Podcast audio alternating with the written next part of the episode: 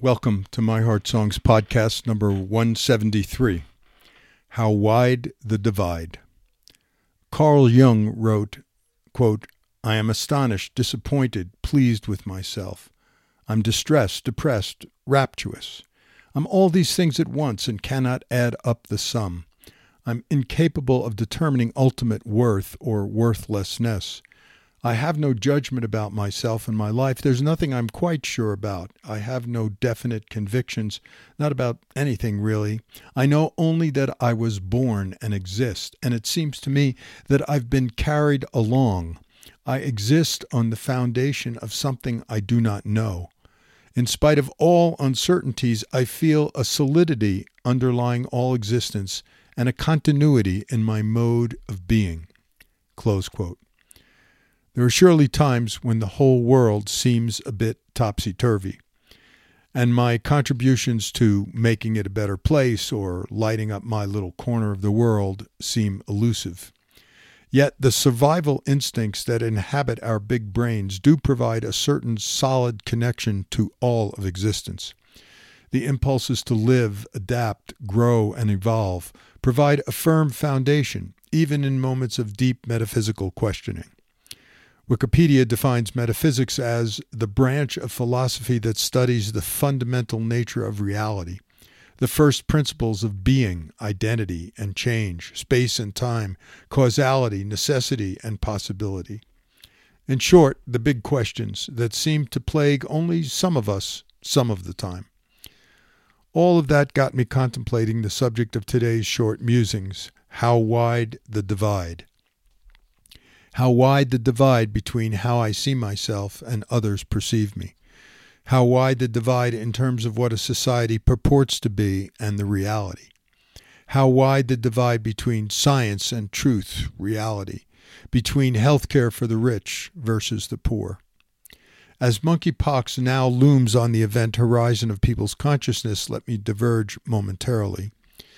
The emerging and uncertain widespread nature of the current outbreak, combined with evidence of frequent human to human transmission, has researchers questioning whether the virus has mutated to become more transmissible. A member of the same family as smallpox, the disease is more common in West or Central Africa, where the infection mainly jumps to people through contact with animals, including rodents. You will remember that due to worldwide vaccination efforts that ended in the U.S. in 1972, the World Health Assembly finally declared smallpox eradicated worldwide in 1980, and no cases of naturally occurring smallpox have happened since. Those of us who received the vaccine have a permanent mark on our upper left arm because of the multiple puncture technique required. There was great debate during those Cold War times as to whether labs should be allowed to keep the virus, resulting in a 1979 World Health Organization agreement that allowed the only remaining official live smallpox stocks to be kept at CDC in Atlanta and the Vector Laboratory in Novosibirsk, Russia. Our strategic national stockpile has supposedly enough smallpox vaccine to protect every person in the United States. I can hear the conspiracy theorists firing up their blog sites and social media links. With a typical incubation period of one to two weeks, monkeypox is generally not easily transmitted from human to human. It can spread by direct contact with body fluids or lesions and indirect contact with lesion material through contaminated clothing or bedding, also known as fomites. Transmission is also possible through large respiratory droplets, which are not airborne, so not as easily as COVID. Initial symptoms are flu like, with fever, aches, fatigue, and swollen lymph nodes. Typically, one to three days later, a rash develops starting on the face, then spreading to palms, soles, and other body parts. The rash begins with vesicles, which then morph into pustules, then ulcers, then crusting, similar to smallpox.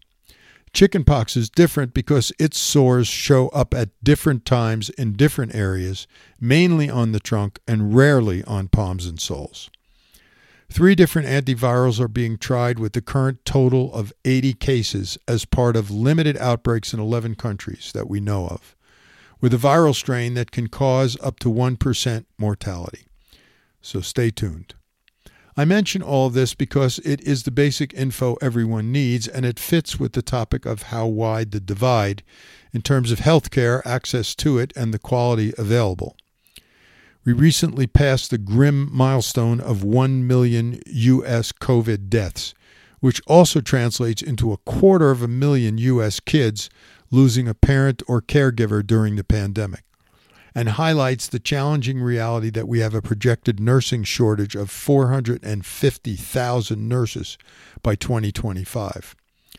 I agree with the recent notion that we actually had five pandemics the earlier versus later cases, older versus younger, unvaccinated versus vaccinated, rural versus urban, and poorer versus wealthier. And we might add a sixth for those with long COVID. There, there is an in our face reality to the inherent social injustice and educational and scientific failures in the ongoing unfolding of these six very different waves of pandemic health challenges. What do we need to learn and focus upon to have greater success with the next worldwide infectious health crisis? Should where one lives really dictate whether one lives or dies? Although we had greater success than many countries in terms of COVID mortality, largely because of availability of vaccines and treatments, clearly all is not well with our healthcare system. We had the dubious distinction of over 100,000 overdose deaths in the United States in the one year period ending April 22 due to fentanyl contamination of cocaine, heroin, and widespread availability of fake fentanyl laced opioid pills. Among the developed free market economies of 37 nations, the U.S. ranks 33rd in terms of infant mortality. Among the same group of high income countries, the U.S. regularly accounts for more than 80% of all the firearm deaths in those countries. What's wrong with this picture? How wide must the divide get before we act to create necessary change? As always, thanks for listening. And remember, friends and family can easily sign up at myheartsongs.org.